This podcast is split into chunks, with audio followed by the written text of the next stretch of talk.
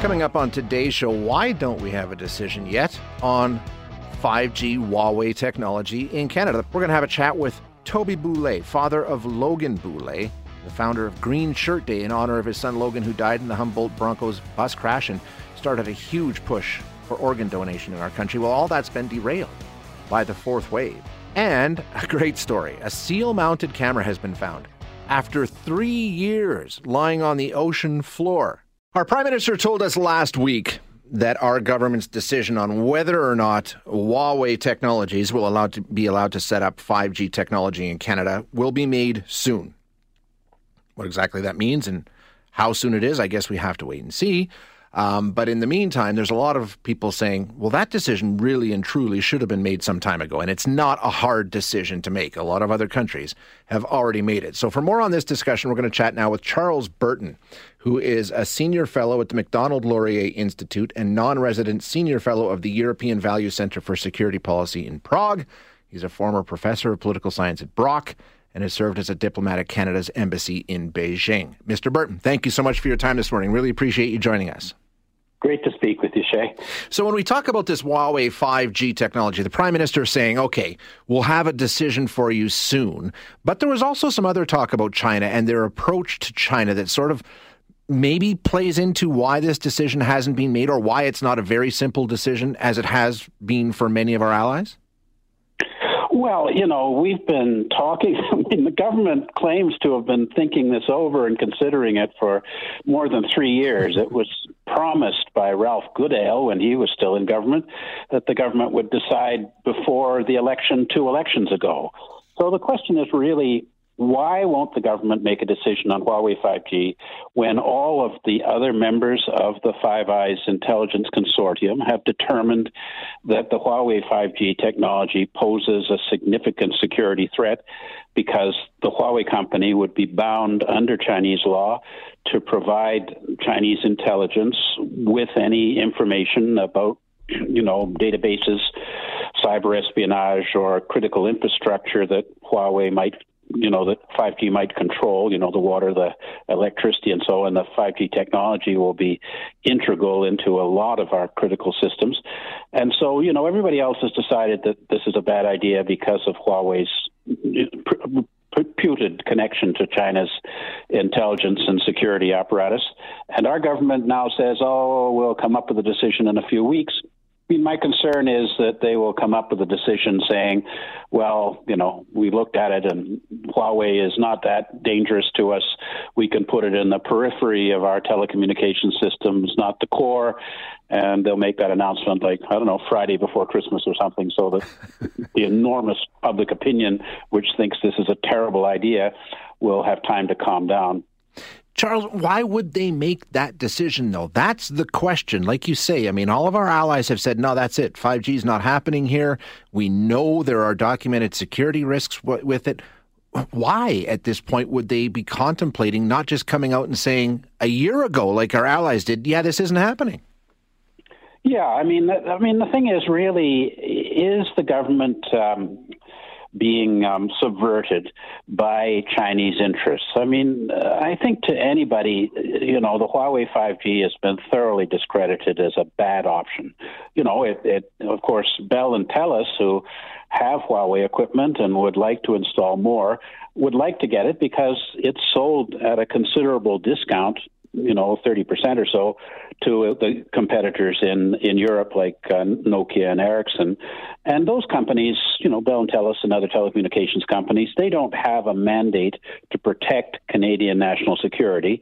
Their mandate is to provide telecommunications service at the best quality at the best price, although, as we know, that's pretty damn expensive here in Canada. Yeah, but leaving yeah. that aside, um, you know, the question really is, why would our government agree to this? Why would they give in to China on Huawei when it would put a wedge between us and the United States, who has made it clear to us that if we install a Huawei five G into our telecommunications, that the U S will not be inclined to share intelligence to us uh, the way they have been, because some will be regarded as a weak link in, in security.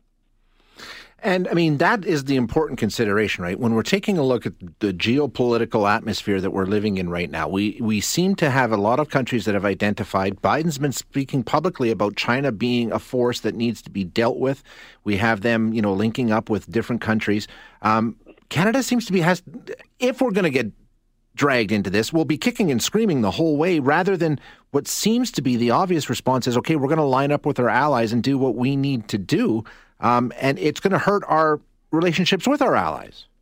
Yeah, and I mean, and threaten global security and the international rules-based order, because we know from the Michaels incident and many other things that China sees itself as an exceptional nation that doesn't have to abide by the normal standards of diplomacy. So, you know, if they're going to pick up people and make them into hostages, uh, we should just get used to it. And in trade, you know, when to...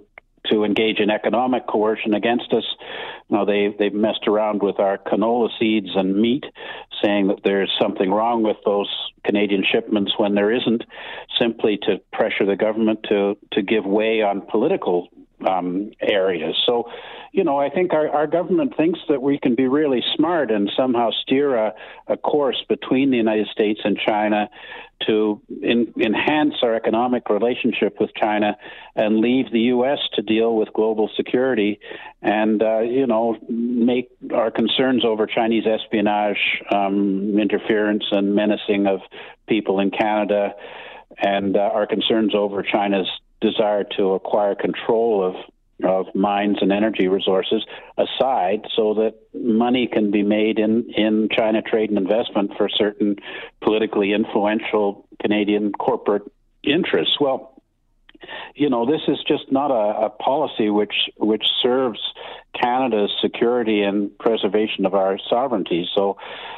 you know, Canadians really have to demand that our government be much more transparent on China and get into compliance with our allies to to defend the, the global order and try and maintain justice and reciprocity in trade and diplomacy, which, you know, China is clearly hostile to. You know, we're viewing a lot of this from the Canadian perspective, and it seems fairly obvious to you and I and, and most of the listeners here based on their reaction. But let's view it from the Chinese perspective. This seems to be playing right into their hand, this policy of appeasement, which they have taken full advantage of and flat out bullied us. Uh, this would be a continuation of that. And in addition, it would further cause dissension in the Western allies that they see as probably their biggest opposition to global domination, correct?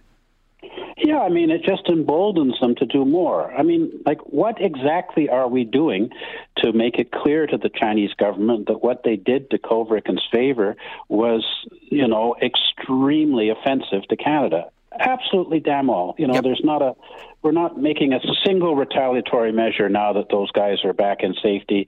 The government instead says, oh, it's time to, as they put it, com- coexist, compete, cooperate, and challenge China, which is really about capitulation in the interests of, of you know, short-term corporate gain.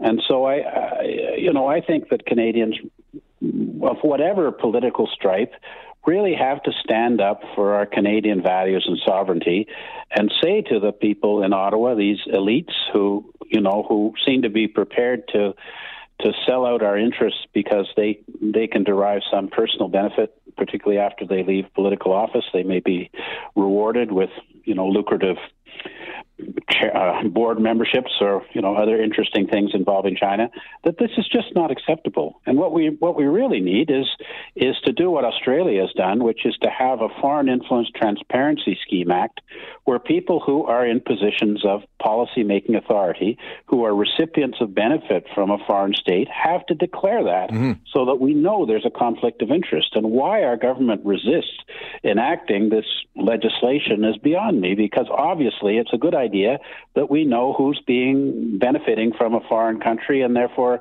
is in effect lobbying on that behalf. So is it we're already that deeply infiltrated that it's hard to, I mean, some of the things that you're talking about here and the, the influence the Chinese government has on our government, um, it seems like we're pretty far down that road already, Charles. Well, that's certainly the Australian scholar Clive Hamilton says that we have more elite capture than any other advanced Western country in Canada. I mean, if we had the legislation and demanded that people be transparent about this, um, you know, then we'd be able to yeah. get more to the bottom of it. But, you know, when Australia put that in, they found out that their Minister of International Trade, who had negotiated the free trade agreement between Australia and China, was uh, a recipient of an eight hundred eighty thousand dollars a year private consultancy. Well, nothing illegal about it, um, you know, but when, you know, it it, it, it it did cause people to to wonder if there's a connection, you know, between the what what the man was doing in government and uh, the fact that he was being rewarded richly afterwards. When the Australian legislation came into effect, um, Andrew Robb resigned the private consultancy because of the perception that, that there was a conflict there. So to me, I, I always thought the Huawei thing, you know, maybe we were waiting until the two Michaels were freed and then we'd come out and say, no, Huawei, you, we're, we're going to follow along with our allies. Sounds to me like you're not one hundred percent convinced that that is the decision we will get from the Trudeau government ultimately. It doesn't look like it. And wow. certainly a recent speech by the uh, Canadian ambassador to China, Dominic Barton, encouraging Canadians to do more trade and investment with China, uh, suggests that it seems that once, you know, once they they cleared up the Michaels thing, it was to open the way for for more deals with Chinese Communist business networks. You know, this this troubles me. It seems to me that once we cleared up the Michaels thing, it was time to get into compliance with Australia and the United States and U K, U K and... and Japan and India, and uh, and try and bring China into compliance with the expectations of, of the globe in terms of how you how you deal with foreign countries and and how you you um, work together for the benefit of all. You know, in the pact with the U S A, with the uh, U S A, Australia, and the U K, is that an example of how we're damaging ourselves in the eyes of our allies with our, our stance on China, and they're they're just leaving us out when they form new pacts? Absolutely. I mean, you know, why is Canada not there? Canada has um, a major um, outlet to the Asia Pacific, and you know we're, we're actually geographically slightly closer uh, at our closest point to Asia Pacific than Australia is. Australia is a smaller country with a smaller population, so why are they the ones that are joining with the U K and the and mm-hmm. the U S and Canada? Uh, apparently, um, from what we hear, President Biden didn't even bother to to inform Prime Minister Trudeau in advance. We've got we've become that irrelevant to to the alliance. Scary, scary stuff. Charles, I always appreciate the insight. Thank you so much. Good to speak with you. Yeah, you too. Charles Burton, who is a senior fellow at the Macdonald-Laurier Institute, a non-resident senior fellow of the European Values Centre for Security Policy in Prague, and a former professor of political science at Brock University. He's also served as a diplomat at Canada's embassy in Beijing. Guy knows the lay of the land when it comes to Canada-China.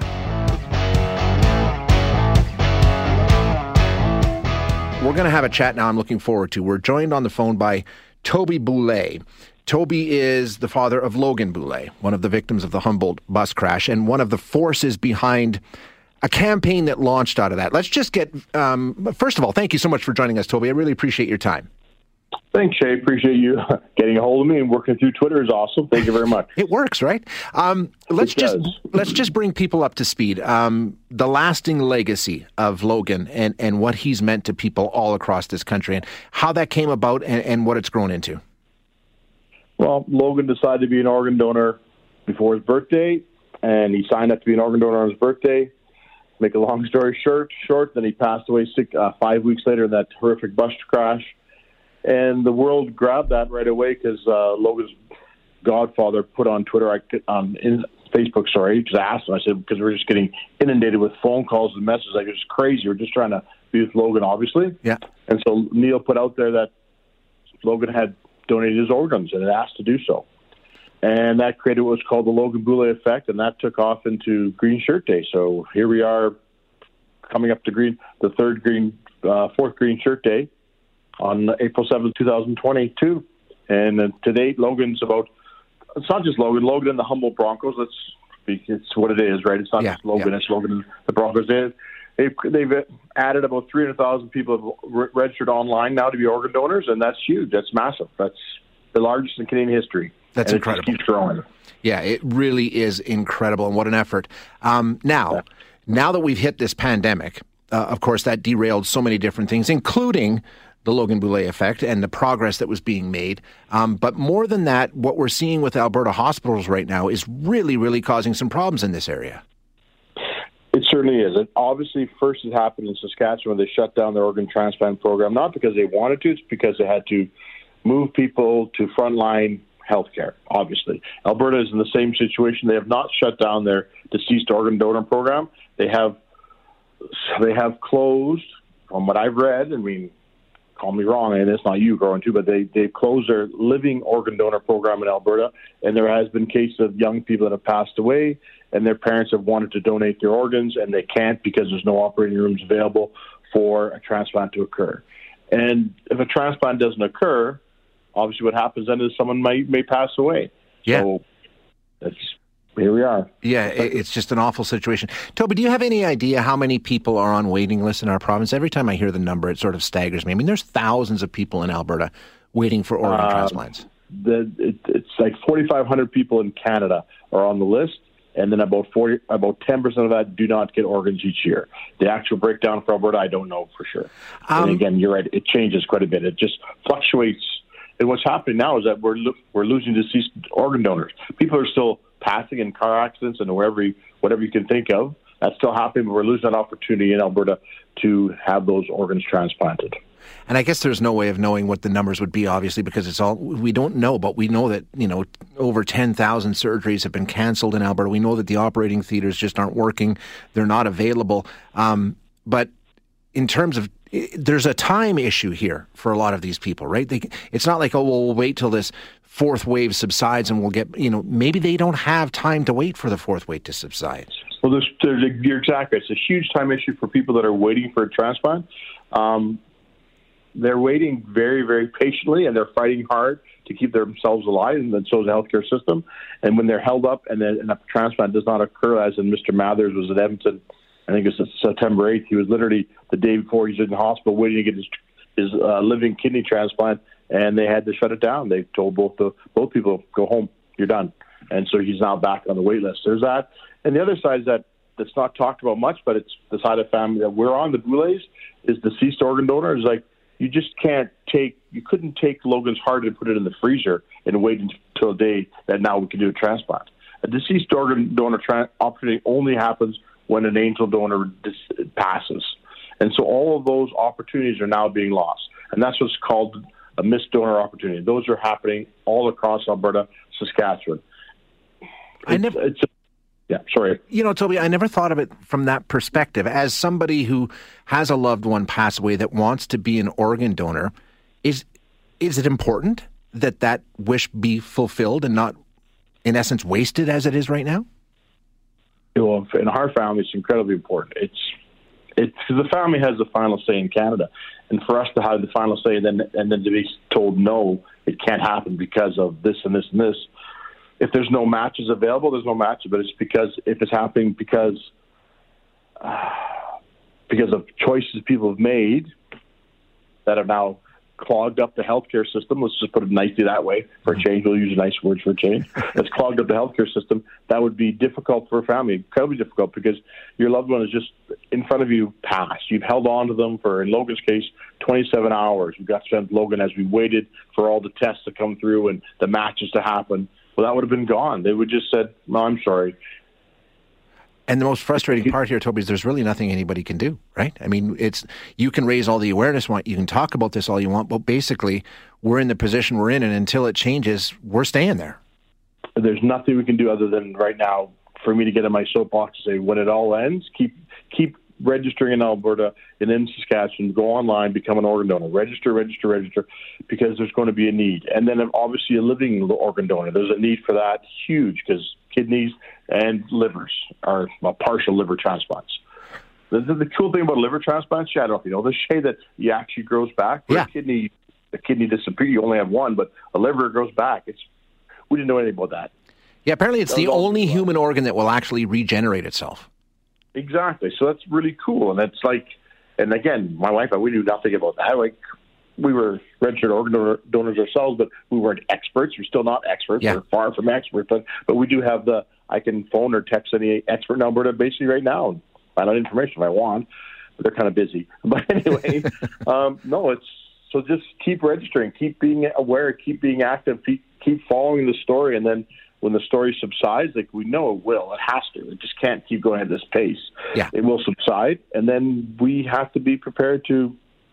If your loved one passes away, you have to be prepared. I just believe you have to be ready to make that decision, exactly. Support that decision of your loved one. Yeah, and continue the work that you guys have been doing for years now with with tremendous effect. Um, thanks so much for joining us, Toby. I really appreciate it. I, pre- I appreciate you, Shay, reaching out to me, and I'm just always glad to add, add a voice to this conversation. Thank yeah. you very much. We will chat again. Thank you so much. That Thank is you. Toby Boulet. Uh, his son, Logan Boulet, was one of the victims of that horrific bus crash in Humboldt almost four years ago now, as you heard Toby say. Uh, coming up on our fourth Green Shirt Day very soon here. And um, the work that has come out of that, the Logan Boulet effect, I'm sure you've heard of it, just as he said, three hundred thousand people signing up to be organ donors. So you always look for what good can come out of something purely tragic. All right, I'm looking forward to this. This should be fun. Really interesting story. Um, a few years back, Uh, scientists decided they wanted to get a better look at uh, what goes on in the life of a gray seal. that was that was the plan. What's the best way to do that? Well, put a camera on one. So they did back in twenty eighteen. They stuck a camera uh, on a seal and promptly lost it. It fell off. And they thought that was it. We're done. We're not going to see whatever happened to that seal. But turns out now, three years later, they got the camera back. It's a fascinating story. So let's get into what happened, how they got it back, and what they're hoping to learn. We're joined now by Damien Lidgard, who is uh, with the Department of Fisheries and Oceans as a biologist. Damien, thank you for your time this morning. I appreciate you joining us. Hi there. How are you? Really good. Thank you. So let's start. Uh, back in twenty eighteen, what was the goal of this experiment? What were you hoping to find out? And how do you put a camera on a seal?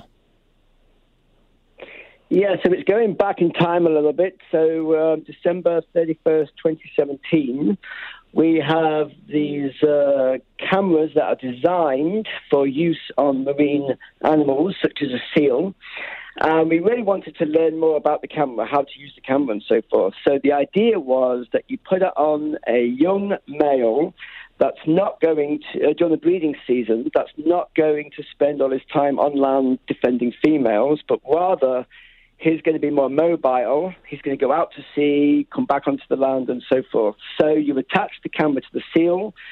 The seal goes into the water. He goes off and does his thing for a couple of days. He comes back into the breeding colony. You catch the animal, take the camera off, and have a look to see what you've got. Uh, we've done this n- numerous times before with other equipment, and it's you know it's always always worked. In this particular case, this male had other plans, and he never came back onto the island. And so by the time, you know, come to the end of the breeding season, still no sign of the male, we basically gave up and said, okay, it's lost. We've lost the camera.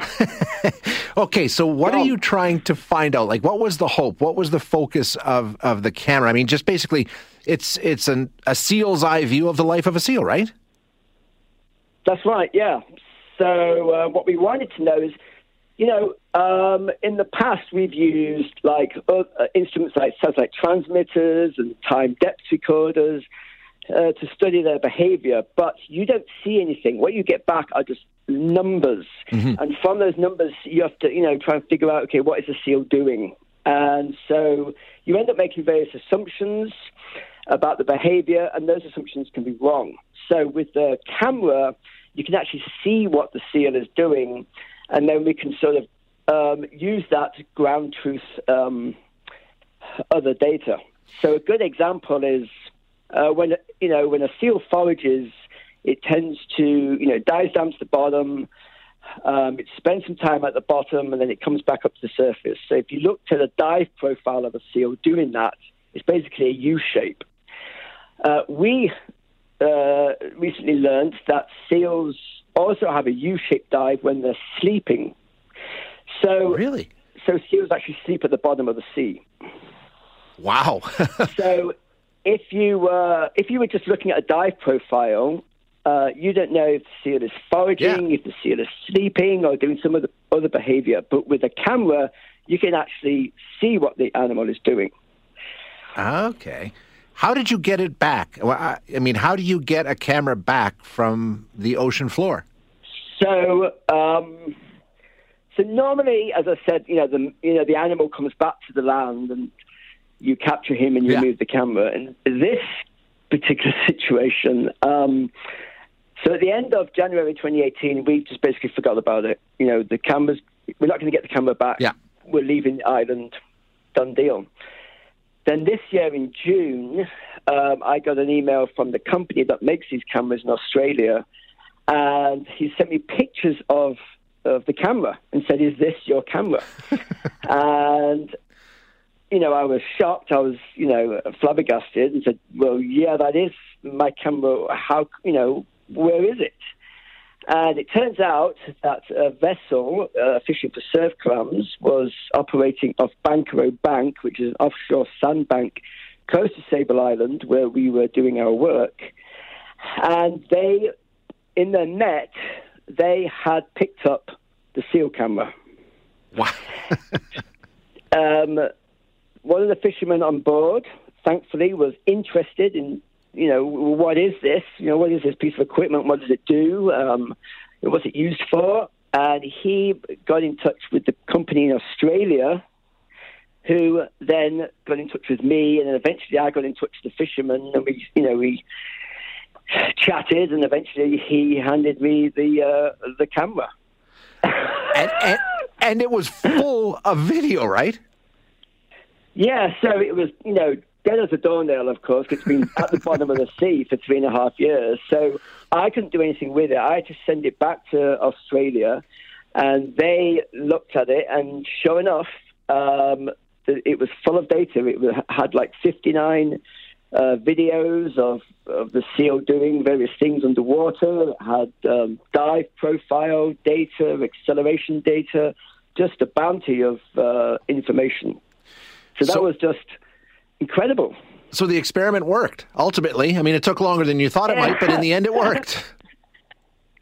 Yes. We would have liked to have got that data much sooner. But the, in the end, the study did work. And m- miraculously, the, the camera is still good. And so they're actually sending the camera back to me, and I'm going to put it on another seal um, in November. Now, have you learned a, a better way of fastening it to the next seal so that you don't go through this again in three years? So, um, what we what we do now is that we attach it to uh, pregnant females, and we know quite a bit about um, some of these seals on Sable. So we choose a female that is m- very likely to go to Sable, um, to return to Sable in December to give birth. Okay. So we put the, we put the camera on the female in November. She goes out, she does her thing, and then she will come to Sable in December, January uh, to give birth.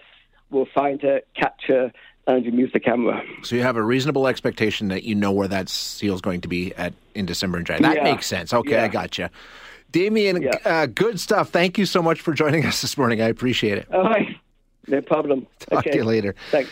That is Damien Lidgard with the Department of Fisheries and Oceans, a biologist with them, who got his camera back three years after he thought it was was gone for good. The seal got rid of it. I wonder what happened to the seal, though. And that's what we'll find out. He has, he's got so many hours of video that he has to go through. Hasn't even seen it all. For me, the first thing I would do is go right to the end. And maybe, maybe we find out how the seal lost the, the camera. I would think, you know, there's a good chance it was violently. But I don't know.